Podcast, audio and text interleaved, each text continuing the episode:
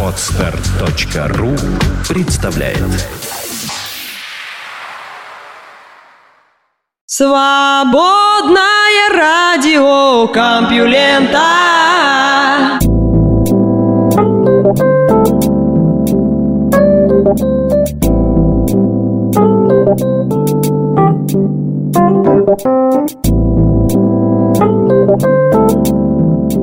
Всем привет! В эфире Лёша Халецкий, свободное радио Компьюлента, и выпуск называется «Основная страсть». У всех нас основная страсть – это выходные. Они вот начались уже, вы отдыхаете, а мне еще приходится рассказывать вам новости. Наука и техника. Земледелие изобретали несколько раз.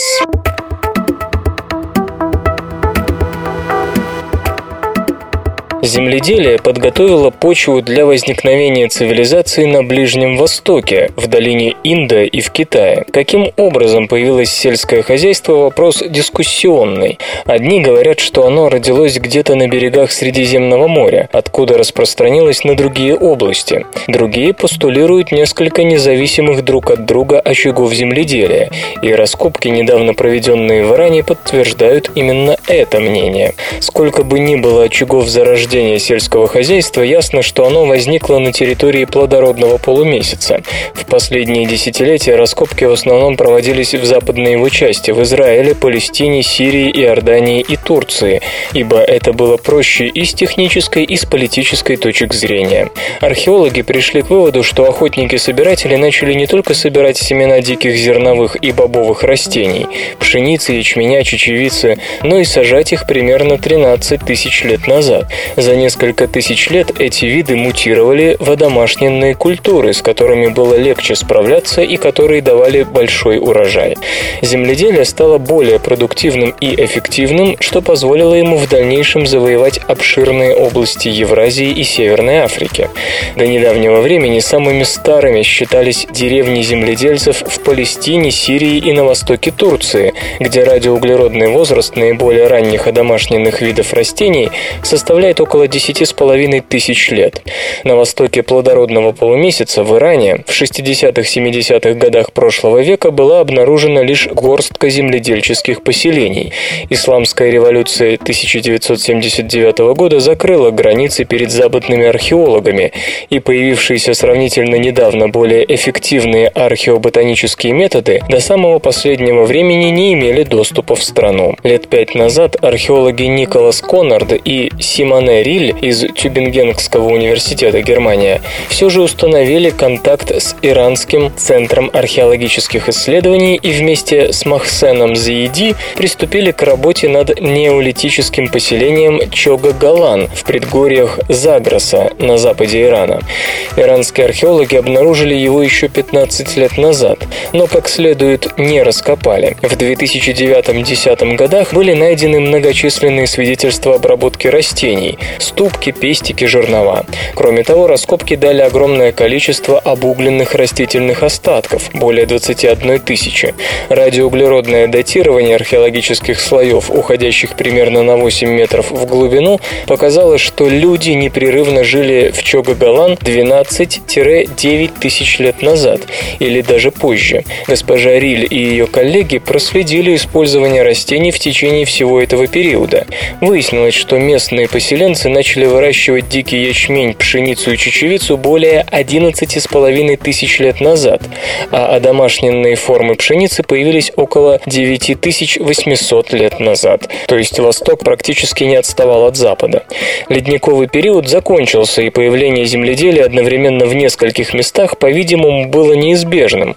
Благо, климатические и экологические условия благоприятствовали. Роджер Мэтьюз из Рейдингского университета, не принимал принимавший участие в исследовании, добавляет, что полученные в Иране данные согласуются с недавними исследованиями ДНК, которые показали, что одомашненные виды растений и животных происходят от нескольких предков. Кроме того, недавно группа британских и иранских археологов во главе с господином Мэтьюзом описала другое иранское поселение – Шейх-э-Абад, относящееся примерно к тому же времени. Там найдены свидетельства выпаса диких коз, то есть переходного этапа между присваиванием обустраивающим и производящим хозяйством.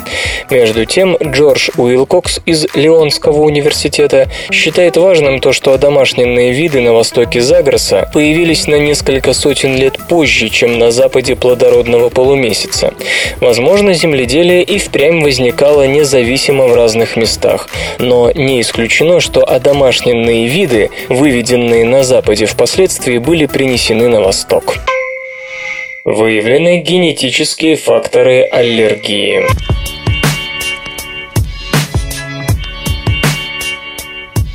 Давно известно, что аллергия вызывается сочетанием генетических и экологических факторов. Ситуацию с тем, какие именно гены повышают риск экземы, сенной лихорадки и астмы, наконец-то немного прояснила международная исследовательская группа, выявившая 10 генетических вариантов. Чем больше их у человека, тем выше риск.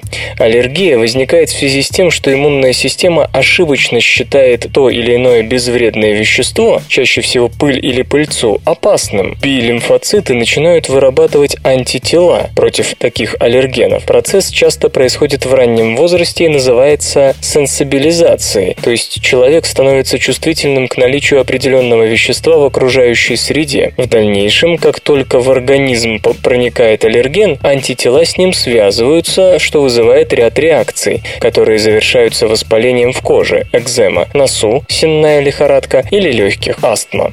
Возникают зубы, зуд, резь в глазах, чихание, заложенность ноза, хрипы, затрудненное дыхание.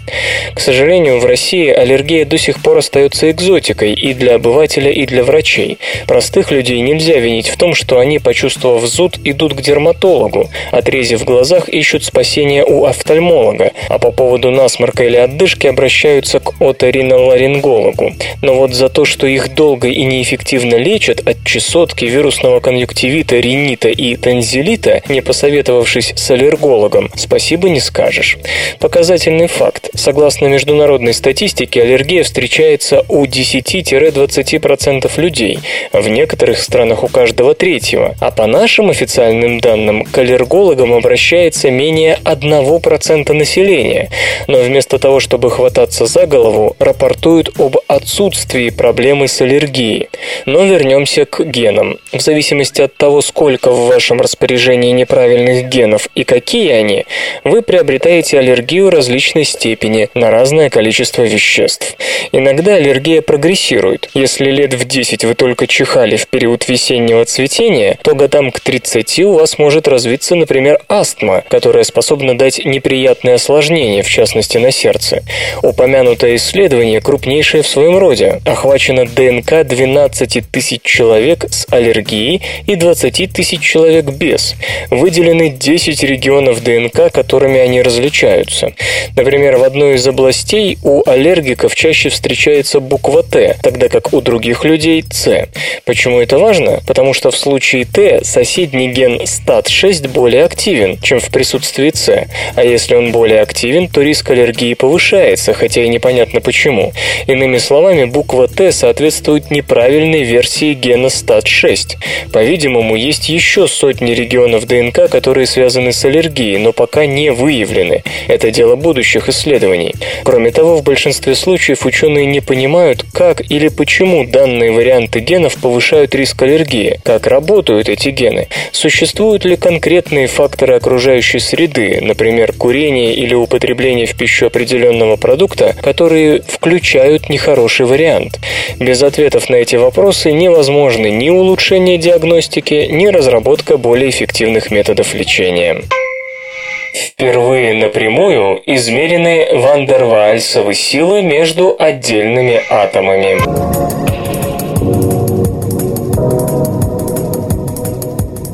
Французские физики, ведомые Тьерри Лаэ, представляющим Институт оптики, осуществили невиданное. Они напрямую измерили вандервальсовые силы между двумя атомами. С силами вандервальса мы с вами нередко сталкиваемся в повседневной жизни. Скажем, благодаря им под потолком удерживаются пауки и прочие гекконы. Но обычно они очень слабы, и так продолжается до тех пор, пока расстояния не начинают уменьшаться до межатомных масштабов масштабов. Чтобы изменить взаимодействие на столь ничтожных расстояниях, до сих пор применялись лишь косвенные методы, включая анализ результирующего воздействия этих сил на макроскопические объекты. Однако прямое их обнаружение никогда до того не удавалось. Итак, герои этой новости поймали два ридберговских атома при помощи лазерного пучка, после чего измерили Вандервальсову силу как функцию дистанции между ними. При этом, как заявляется, влияние сторонних атомов было сведено на нет. Ну а ридберговские атомы использовались в силу того, что их размер может превышать размер того же самого атома, находящегося в основном состоянии до миллиона раз из-за возбуждения внешнего электрона. Благодаря большому размеру атомы имели очень высокий мгновенный дипольный момент, что придавало им экстремально высокие значения вандерваальсовых сил.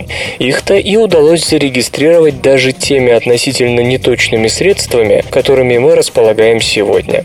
А теперь по сути. Два рубидиевых атома находились в ловушке, обеспечиваемой парой лазерных лучей, разделенные несколькими микронами расстояния.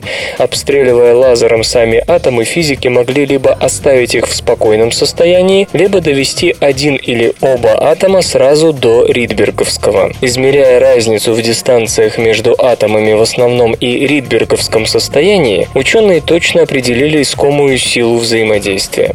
По мере того, как расстояние между атомами искусственно менялось, сила отвечала соотношению 1 к R6, где R – расстояние между частицами. Именно таким соотношением по теории и регулируется сила подобного взаимодействия.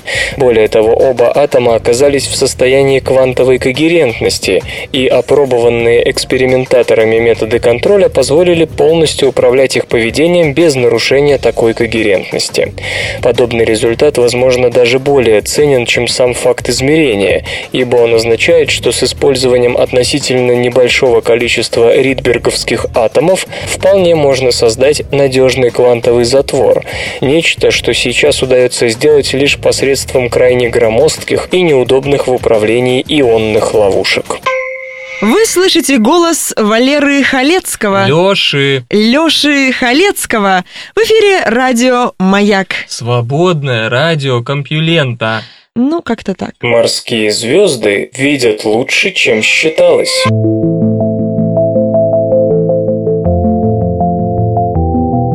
О светочувствительных органах у морских звезд биологи знают уже 200 лет, но до сих пор считалось, что это очень примитивные инструменты, что эти глазки на концах щупальцев годятся лишь для того, чтобы отличать свет от темноты. Однако специалистам университета Копенгагена удалось доказать, что глаза морских звезд способны на большее, а не только на оценку силы освещения. Андерс Гарм и его коллеги изучали глубокую морскую звезду Линкия Лае Вигата, обитающую на скальных рифах Индийского и Тихого океанов. Линкия лаевигата может отличать день от ночи благодаря светочувствительному белку апсину, синтезирующемуся в клетках, которые связаны с нервной системой животного. Когда наступает ночь, звезда это чувствует и отправляется закусить водорослями. Однако было неясно, чем ограничивается зрение морской звезды, просто светочувствительностью или же она все-таки может различать детали ландшафта. Чтобы проверить это, зоологи удалили фоторецепторы щупальцев, причем у некоторых морских звезд операцию проводили так, чтобы сам глаз оставался неповрежденным. Затем звезд относили на песчаное дно, подальше от знакомого рифа. Чтобы не умереть от голода, звезды должны были вернуться на риф. По словам исследователей, сообщивших о результатах эксперимента на конференции Общества экспериментальной биологии в Валенсии, целенаправленно к рифу устремились те морские звезды, которым сохранили фоторецепторы. Существа с удаленными фоторецепторами тоже поспешили убраться с песчаного дна, но при этом расползались беспорядочно в разные стороны. То есть звезды все-таки видели окружающую местность достаточно подробно, чтобы найти дорогу к родному рифу. С точки зрения эволюции это значит, что глаз как орган начал свое развитие раньше, чем считалось, и что при этом существовали некие промежуточные структуры, которые функционировали как глаз, но были довольно просты. В ходе развития фоторецепторы возникают двояким способом, либо из специальных нитевидных органелл, либо из цитоплазматических выростов на поверхности клетки. У морских звезд есть рецепторы обоих типов происхождения, что говорит о том, что глаз этих иглокожих может быть довольно близок к древнейшим глазоподобным структурам. Пауки ловят добычу с помощью электростатики.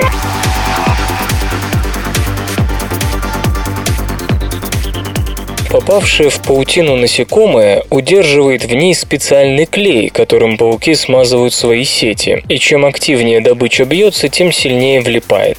Но клей – это еще не все. Исследователи из Калифорнийского университета в Беркли обнаружили, что паутина помогает ловить положительно заряженных насекомых, благодаря заряду, который они на себе несут.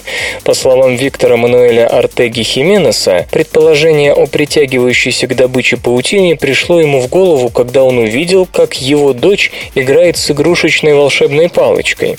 Игрушка специально была заряжена положительно и притягивала паучью сеть. После этого оставалось лишь проверить, нет ли электростатического взаимодействия между паутиной и насекомыми. Летающие насекомые приобретают электрический заряд из-за трения крыльев о воздух. Заряд, конечно, копеечный, но его вполне достаточно, чтобы удержать на теле насекомого. К примеру, частицы пыльцы. Вообще из электростатических взаимодействий между собой и растениями некоторые насекомые, скажем, пчелы и шмели, научились извлекать немалую пользу. Эксперимент господина Артеги Хименеса и его коллега Роберта Дадли состоял в следующем. Сеть обыкновенного крестовика Arrhenius diadematus приносили в лабораторию, где бросали на нее мертвых насекомых, предварительно заряженных, снимая процесс на видео. Паучья сеть обычно либо нейтральна, положительно, либо заряжена слегка отрицательно, и в результате зоологи видели, как паутина выгибается навстречу положительно заряженному насекомому. В эксперименте сеть была именно нейтральной, так что можно предположить, что при отрицательном заряде на паутине притяжение было бы еще сильнее. Авторы полагают, что благодаря такому взаимодействию сеть дополнительно связывает добычу, хотя чтобы окончательно это подтвердить, нужно провести подобные опыты в естественных условиях с живыми пауками и живыми мухами или пчелами. Вслух и с выражением читаю стихотворение. Николай Глазков «Глухонемые».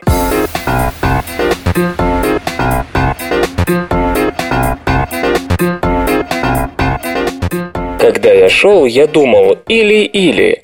Глухонемые шли со мною рядом. Глухонемые шли и говорили, а я не знал, я рад или не рад им. Один из них читал стихи руками, а два других руками их ругали. Но как глухонемой глухонемых, я не способен был услышать их. Наука и техника. Хозяин тройной симбиотической матрешки пользуется чужими генами.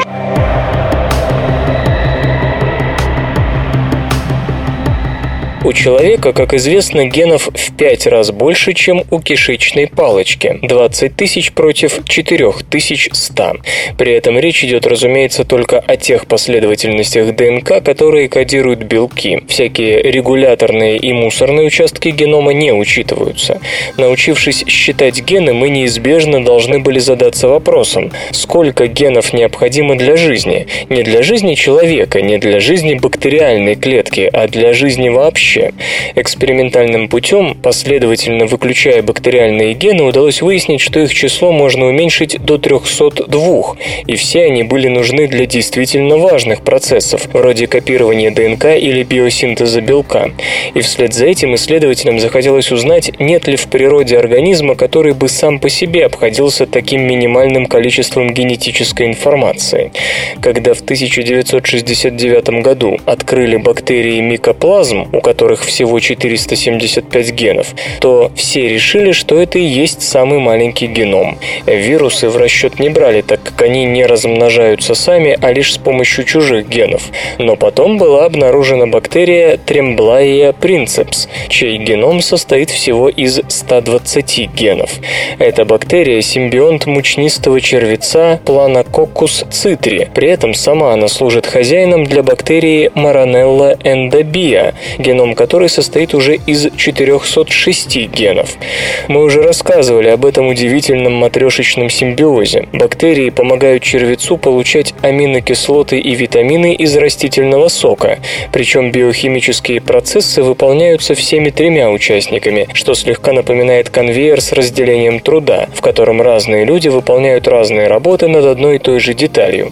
Международная группа исследователей под руководством Джона Маккатчина из Университета Монтана решила узнать генетическую историю этого необычного симбиоза, в котором ни один участник не может выжить без остальных. Оказалось, как пишут ученые в Cell, симбиотическая матрешка складывалась не так, как обычная. Сначала к червецу подселилась Тремблая принцепс, с которой насекомое получило возможность питаться растительным соком. При этом сама бактерия не замедлила избавиться от большей части генов, и лишь сильно позже к симбиозу присоединилась Маранелла эндобия, которая, пожив какое-то время в червеце, перебралась внутрь Тремблая принцепс. И тогда же уже сама Тремблая принцепс получила возможность уменьшить число своих генов до пресловутых 120 штук.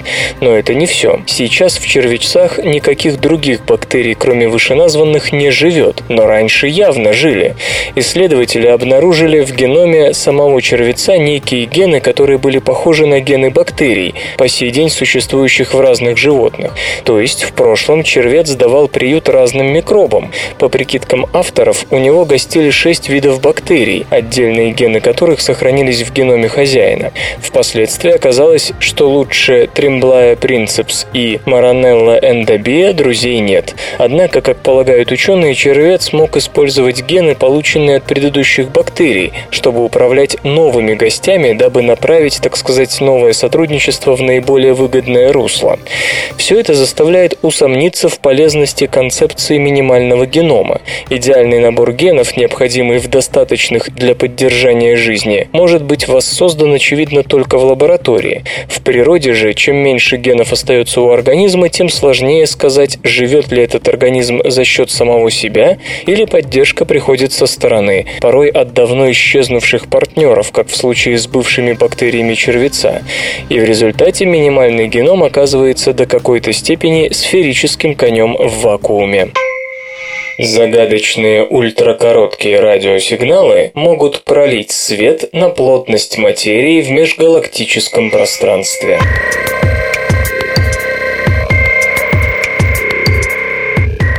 Группа Дэна Торнтона из Манчестерского университета использовала архивные данные наблюдений 64-метрового радиотелескопа обсерватории Паркса, расположенной в Австралии. В них удалось обнаружить четыре четкие ультракороткие вспышки радиоизлучения, которые, по всей видимости, имеют внегалактическое происхождение. Сигналы длительностью в несколько тысячных секунды наблюдались с периодичностью примерно в 10 секунд. Это означает, означает, что перед нами нечто исходящее из неведомого нам класса внегалактических радиоисточников. Но что позволило установить, что сигналы родом не из нашей галактики? По мере распространения радиоволн в космосе они сталкиваются с ионизированным веществом и постепенно рассеиваются. Чем дольше путешествовала волна, тем выше показатели рассеивания. Для четырех сигналов, обработанных группой господина Торнтона, это значение столь велико, что рассеивание рассеивание в Млечном Пути не превышало 3-6% от общего уровня рассеивающего воздействия на радиоволны. Следовательно, их внутригалактическое прохождение почти наверняка исключено. Исходя из нынешних моделей того, как часто волны в межгалактическом пространстве могут встречаться с ионизированным веществом, следует, что все четыре сигнала были посланы с дистанцией в 5,5-10 миллиардов световых лет, что также указывает на их внегалактическую природу. Что способно породить такие повторяющиеся ультракороткие сигналы? Ученые полагают, что это могут быть следы деятельности магнитаров, нейтронных звезд с особо сильным магнитным полем. Однако проверить гипотезу пока нельзя, поскольку точно установить точку, из которой исходили сигналы, не удается. Сейчас астрономы работают с данными радиотелескопа Паркса в реальном времени, надеясь непосредственно отследить новый сигнал такого рода.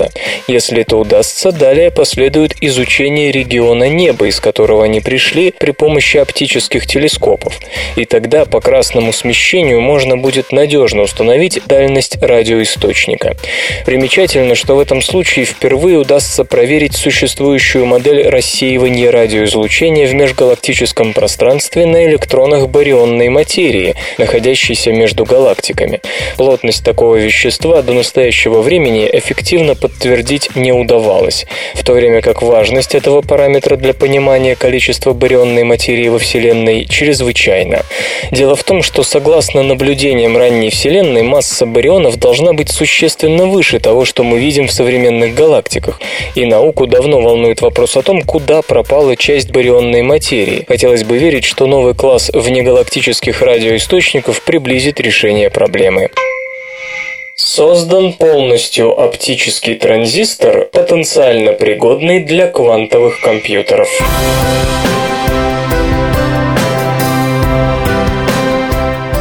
Оптические микросхемы и компьютеры требуют, чтобы фотоны, составляющие свет, каким-то образом могли влиять на поведение друг друга. В природе эти частицы избегают подобного. Столкните два фотона в космосе, и они просто пройдут один через другой. Теперь исследователи под руководством Влада Навулетича из Массачусетского технологического института попробовали создать оптический ключ, контролируемый единичным фотоном, что наконец-то позволило бы регулировать контролировать передачу света при помощи света.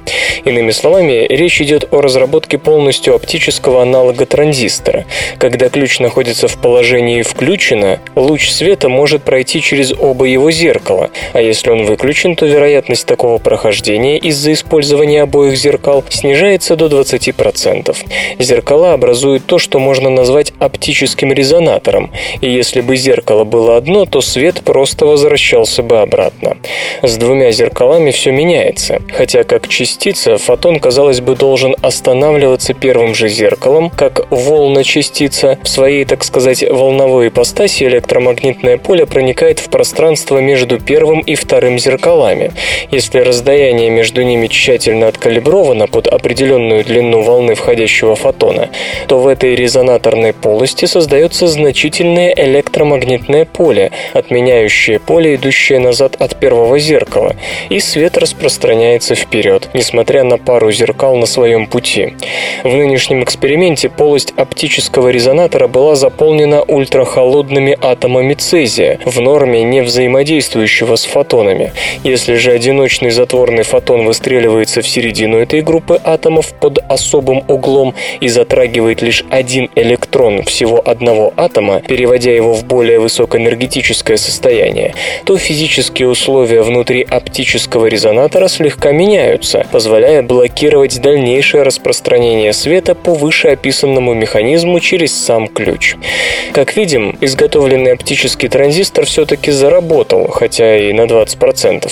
Правда, не без издержек в виде необходимости охлаждения атомов цезия до температур, близких к абсолютному нулю. Это из минусов. Но есть и плюсы. Если для обычных компьютеров оптические транзисторы просто снизят перегрев и одновременно энергопотребления, то описанная выше схема благодаря однофотонному вводу имеет некоторый потенциал и для квантовых компьютеров. Более того, господин Вулетич полагает, что используя преднамеренно созданные включения в оптоволокне, эффектов сходного рода можно добиться при более практичных температурах. Вы слышите голос Лёши Халецкого. Ну, не прямо сейчас, конечно, а вообще в СРК. Когда алкоголь защищает от тромбов.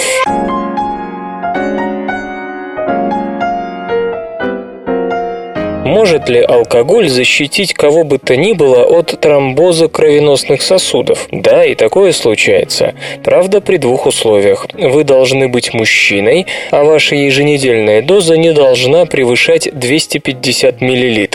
Только попробуйте принимать на грудь больше, в любом эквиваленте, хоть в пивном, хоть в винном, и сосуды снова окажутся под угрозой.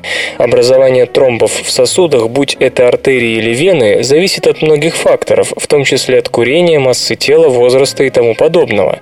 Но при этом существует устойчивое мнение, что алкоголь спасает от венозного тромбоза. Он якобы препятствует агрегации тромбоцитов, повышает уровень тканевого активатора плазминогена, способствующего рассасыванию тромбов, и снижает фибриноген, который служит для тромбов строительным материалом. Однако данные о влиянии спиртного на формирование тромбов до сих пор были весьма противоречивыми. Одни исследователи говорили, что возлияние препятствует тромбозу, другие, наоборот, приходили к противоположным выводам. Разобраться в вопросе попробовали ученые из университета Орхуса. В статье авторы анализируют связь между потреблением алкоголя и вероятностью тромбоэмболии. Работа подкреплена внушительной статистикой. В исследовании использовались данные по 27 тысячам мужчин и 29 тысячам женщин, собранные на протяжении 10 с лишним лет. Результаты анализа довольно любопытны. Алкоголь и впрямь препятствует образованию тромбов, но только у мужчин и лишь при умеренном потреблении алкоголя, если еженедельная доза не ниже 70 и не больше 250 мл.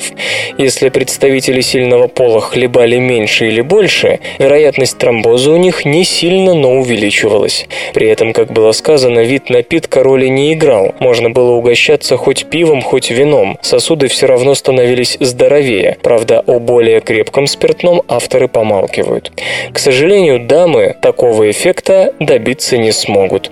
И в этом смысле мужчины, думается, имеют полное право пропустить пятничным вечером бокал пива, ведь они просто заботятся о своем здоровье.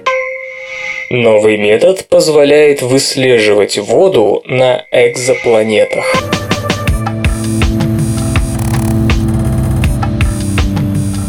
Используя очень большой телескоп, исследователи под руководством Джеймс Биркби из Лейденского университета Нидерланды смогли впервые опробовать новый способ поиска воды на экзопланетах. Изучая типичный горячий Юпитер HD 189733b, вращающийся вокруг звезды HD 189733 с периодом в 2,2 дня и разогретый до полутора тысяч градусов по Цельсию, астрономы использовали обращенный метод Доплера. В обычном случае способ эксплуатирует тот факт, что звезда, обладающая планетной системой под действием протяжения планет, будет слегка менять свою орбиту. Это повлияет на скорость, с которой звезда движется по направлению к Земле, и от нее в глазах земного наблюдателя. Итоговая радиальная скорость светила может быть вычислена по смещениям в спектральных линиях, вызванных эффектом Доплера. В данном же случае было измерено воздействие на радиальную скорость планеты самой звезды, а оно, разумеется, куда больше. При этом ученые определили доплеровский сдвиг по линиям, соответствующим молекулам воды в инфракрасной части спектра экзопланеты. Ранее сходным методом обнаруживались следы угарного газа в атмосфере других планет, однако с водой тот же способ принес положительные результаты впервые, и то, что сейчас получилось, найти относительно сложные молекулы вроде воды, позволяет предположить, что способ пригодится для поиска метана и углекислого газа на экзопланетах, находящихся близко от своих звезд. Более того, по мере запуска новых инфракрасных спектрометров, в том числе предназначенных для достраиваемого к 2020 году чрезвычайно большого телескопа, следует ожидать появления возможности отслеживания тех же элементов в атмосфере тех планет, что дальше горячих Юпитеров отстоят от своих родительских звезд, а значит могут быть домом для внеземной жизни. Яйца морских птиц защищены от воды и соленого воздуха.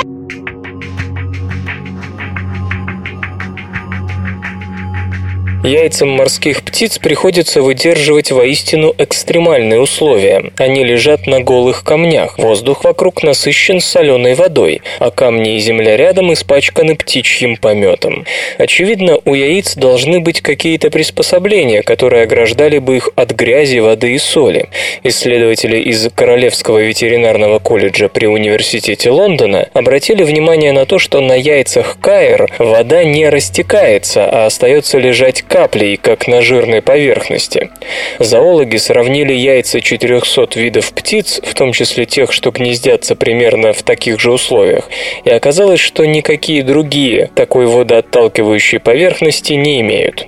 Изучив микроструктуру яиц каэр, исследователи обнаружили три усовершенствования, которые позволяют яйцам оставаться жизнеспособными в экстремальных скально-прибрежных кладках. Во-первых, контактный угол между поверхностью яйца и молекулами воды был довольно велик, что и создавало гидрофобность.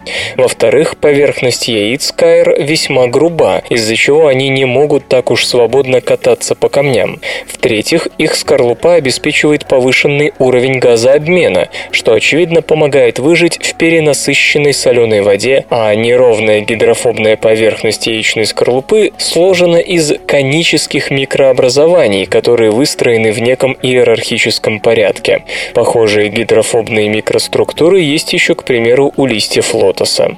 Впрочем, яйца каэр защищены не только на микроуровне, они известны своими коническими обводами, которые сильно ограничивают им свободу перемещения, если в перенаселенной колонии кто-то толкнет яйцо. Оно благодаря своей форме лишь опишет круг и останется лежать там, где ему место. Исторический анекдот. В греческой мифологии каждый умерший, попавший в Аид, должен был испить воды из Леты, после которой он терял память и забывал все, что с ним случилось в прошлой жизни. По некоторым поверьям, Летой была небольшая речка Лимия на северо-западной окраине Иберии, ныне Испания, провинция Галисия.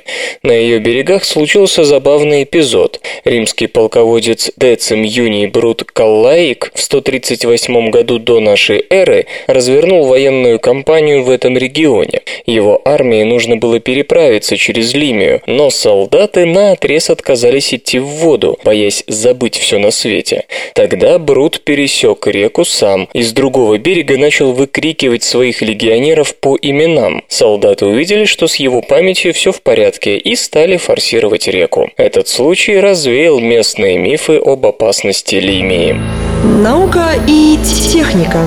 Для мозга нет точки сейчас.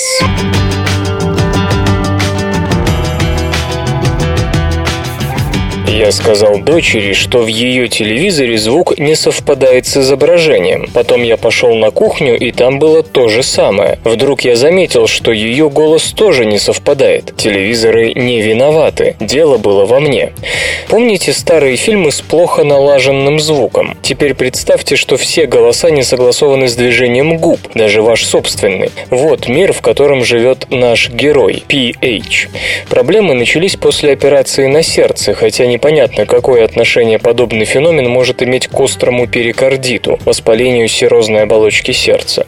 Сканирование мозга позволило выявить поражения в областях, которые, как принято считать, играют определенную роль в слухе, расчете времени и движении.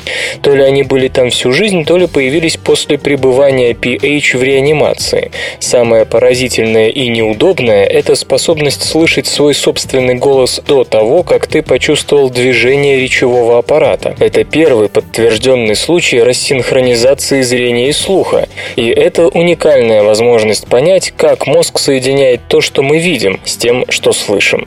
Свет и звук перемещаются с разной скоростью, и поэтому, когда кто-то говорит, зрительные и слуховые импульсы попадают в глаза и уши в разное время. Сигналы затем обрабатываются мозгом с разной скоростью.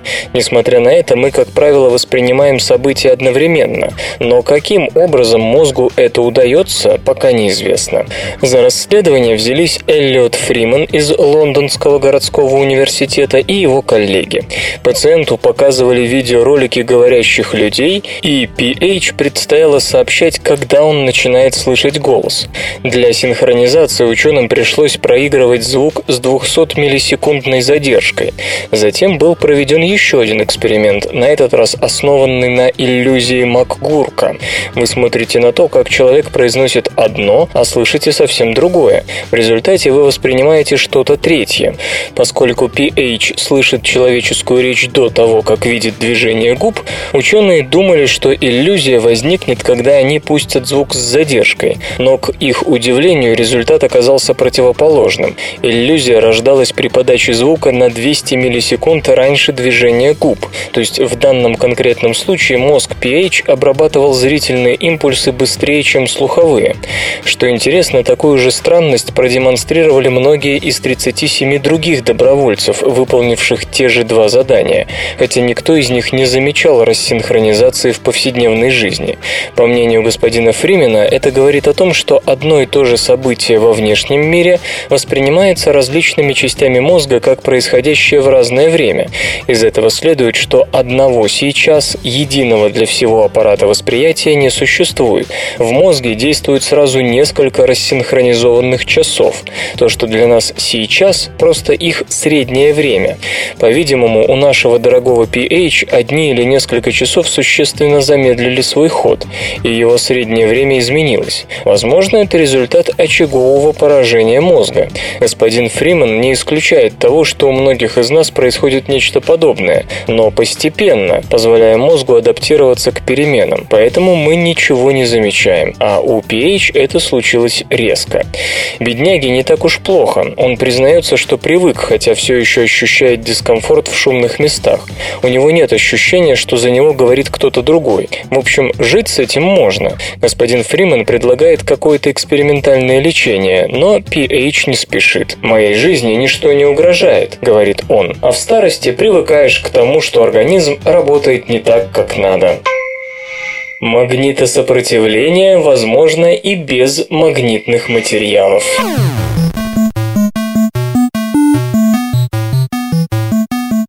Ученые во главе с Вильфредом Вандервиелем из Университета Твенте, Нидерланды, создали одномерные молекулярные провода, электропроводность которых можно подавить слабым магнитным полем при комнатной температуре. В эксперименте использовалось органическое вещество DXP, известный красный краситель. Чтобы добиться устойчивости сделанных на его основе нанопроводов длиной от 30 до 100 нанометров, их поместили в кристаллы цеолита, графита, пронизанные сеткой каналов диаметром 1 нанометр. Это лишь слегка больше диаметра молекулы DXP. Затем полученная наноконструкция переносилась на электропроводящую подложку, и при помощи иглы атомно-силового микроскопа, помещенной на циолитовый кристалл, оказалось возможным измерить проводимость молекулярных проводов из DXP цепочек. Уже при магнитном поле в несколько микротесла, а магнитик на холодильнике дает примерно столько же, электропроводность провода почти полностью исчезала даже при комнатной температуре. Таким образом, в материале обнаружено ультравысокое магнитосопротивление, эффект, лежащий в основе запоминающей способности жестких дисков. Правда, в магнитных дисках для этого требуются хоть какие-нибудь материалы с магнитными свойствами. Здесь же ничего подобного не было, а тот же DXP вне одномерных молекулярных цепочек не имеет ни магнитных свойств, ни приличной проводимости области. Кроме того, если в норме материалы даже с гигантским магнитосопротивлением имеют его на уровне 110%, а максимум 600%, то в эксперименте голландцев были показаны убедительные 2000%, в несколько раз выше предыдущего рекорда, достигнутого, замечу, с помощью ферромагнитных веществ, а вовсе не органических красителей.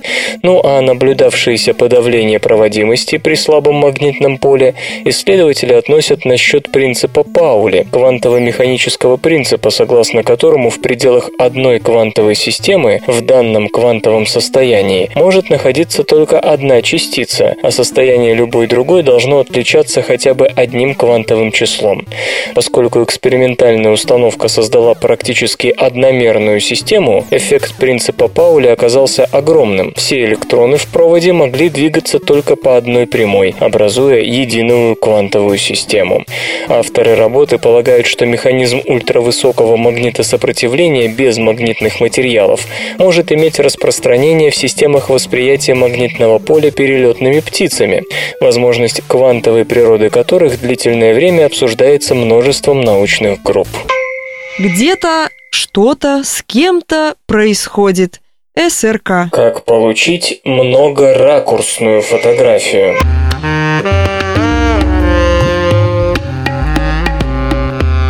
Ни одно торжественное мероприятие не обходится без фотосъемки. Самые яркие мгновения остаются в памяти смартфонов, планшетов, компактных и зеркальных камер. Зачастую один и тот же эпизод запечатлевают сразу несколько фотографов, причем с разных ракурсов. В Массачусетском технологическом институте задумались, можно ли объединить снимки, сделанные с разных перспектив, в одну многоракурсную фотографию. В результате на свет появилось приложение CrowdCam. Принцип работы CrowdCam сводится к следующему. Сначала пользователь загружает для обработки все фотографии конкретной сцены. Далее программа отыскивает сходство на имеющихся изображениях и рассчитывает приблизительные углы между направлениями, в которых велась съемка. На финальном этапе формируется последовательность фотографий, позволяющая просматривать сцену с разных ракурсов. Иными словами, работа CrowdCam напоминает получение эффекта «время пули», bullet time, заключающегося в движении камеры вокруг замершего объекта. В классическом представлении для такой съемки по выбранной траектории размещаются множество съемочных аппаратов. В нужный момент производится одновременное фотографирование объекта с очень малой выдержкой, а полученные кадры затем монтируются в определенной последовательности. Программа CrowdCam позволяет использовать изображения, полученные различными устройствами. Разумеется, формирование многоракурсной фотографии возможно возможно при условии, что все снимки сделаны приблизительно в один и тот же момент. С учетом того, что на торжествах зачастую ведется серийная съемка несколькими фотографами, а также любительская съемка многочисленными гостями, вероятность обретения одновременных снимков с разных перспектив довольно высока. CrowdCam теоретически может работать через сетевое облако. В этом случае пользователю придется загрузить на сервер исходные материалы и затем получить на смартфон или планшет готовый результат. Железо и гаджеты. Крабстер – робот-краб для изучения морских глубин.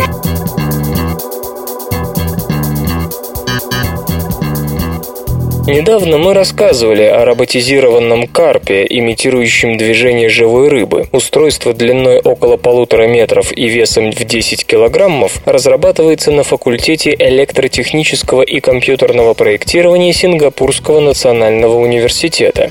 Еще одного робота, подражающего обитателям морских глубин, создали специалисты Южнокорейского института океанских исследований и технологий. Машина названа Крабстер. На Крабстер уж прошло два года. Этот гигантский механизированный краб по размерам и массе сравним с автомобилем Smart. Он оснащен шестью конечностями, которые имеют в общей сложности 30 мощных сочленений. Передние клешни, как и у биологического прототипа, развиты лучше остальных, что позволяет использовать их для захвата различных предметов и выполнения тех или иных операций.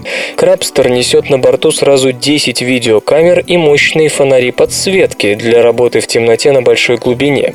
В передней части корпуса предусмотрен отсек, в который могут быть загружены найденные на дне предметы или образцы грунта для подъема на поверхность. Кроме того, робот оборудован гидролокатором большого радиуса действия. Форма Крабстер тщательно просчитана и смоделирована на компьютере. Обтекаемый панцирь и шесть конечностей позволяют механизированному крабу оставаться в стабильном положении даже при сильных до полутора метров в секунду приливных течениях. В ближайшие недели Крабстер и управляющая платформа будут доставлены для испытаний на побережье Южной Кореи. Робот будет спущен на глубину в 200 метров, где проведет первые пробные работы в реальном водном мире.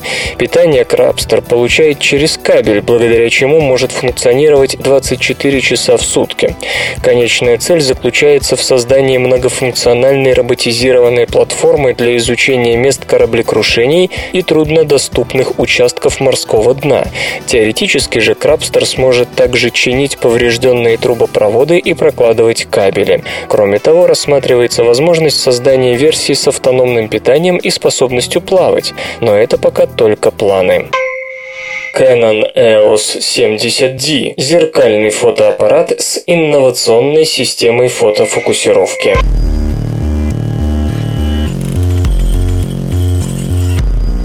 Компания Canon представила зеркальный фотоаппарат среднего уровня EOS 70D, оснащенный матрицей APS-C размером 22,5 на 15 мм, с 20 миллионами эффективных пикселов и процессором обработки изображений Digic 5+.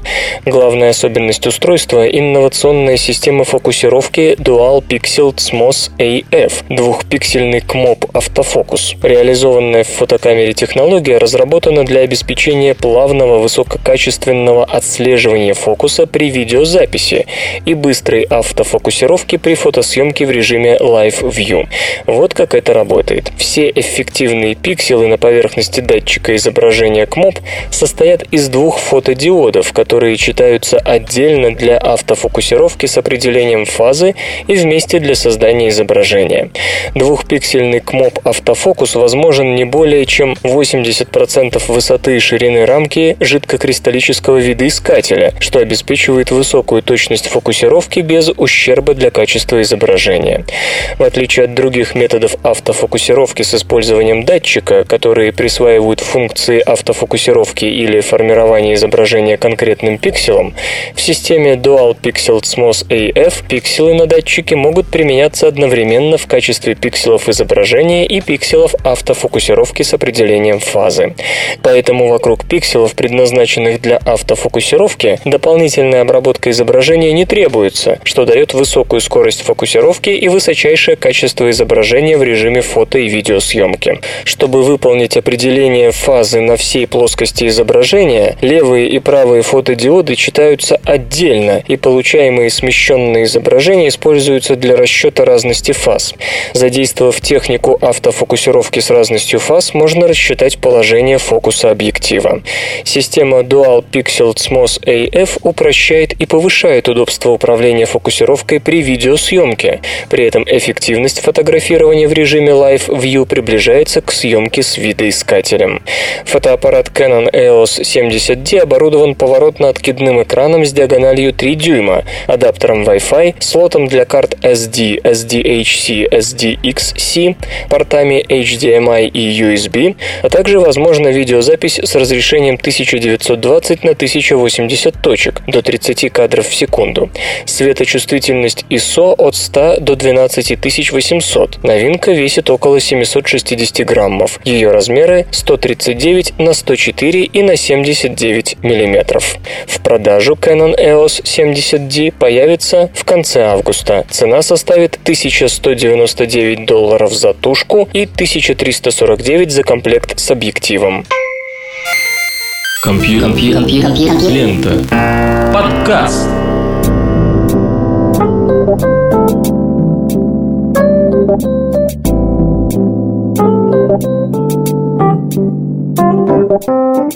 Выпуск под названием «Основная страсть» подошел к концу. Вы слышали Лешу Халецкого, «Свободное радио Компьюлента» и еще песенка. Свободное радио Компьюлента Скачать другие выпуски подкаста вы можете на podster.ru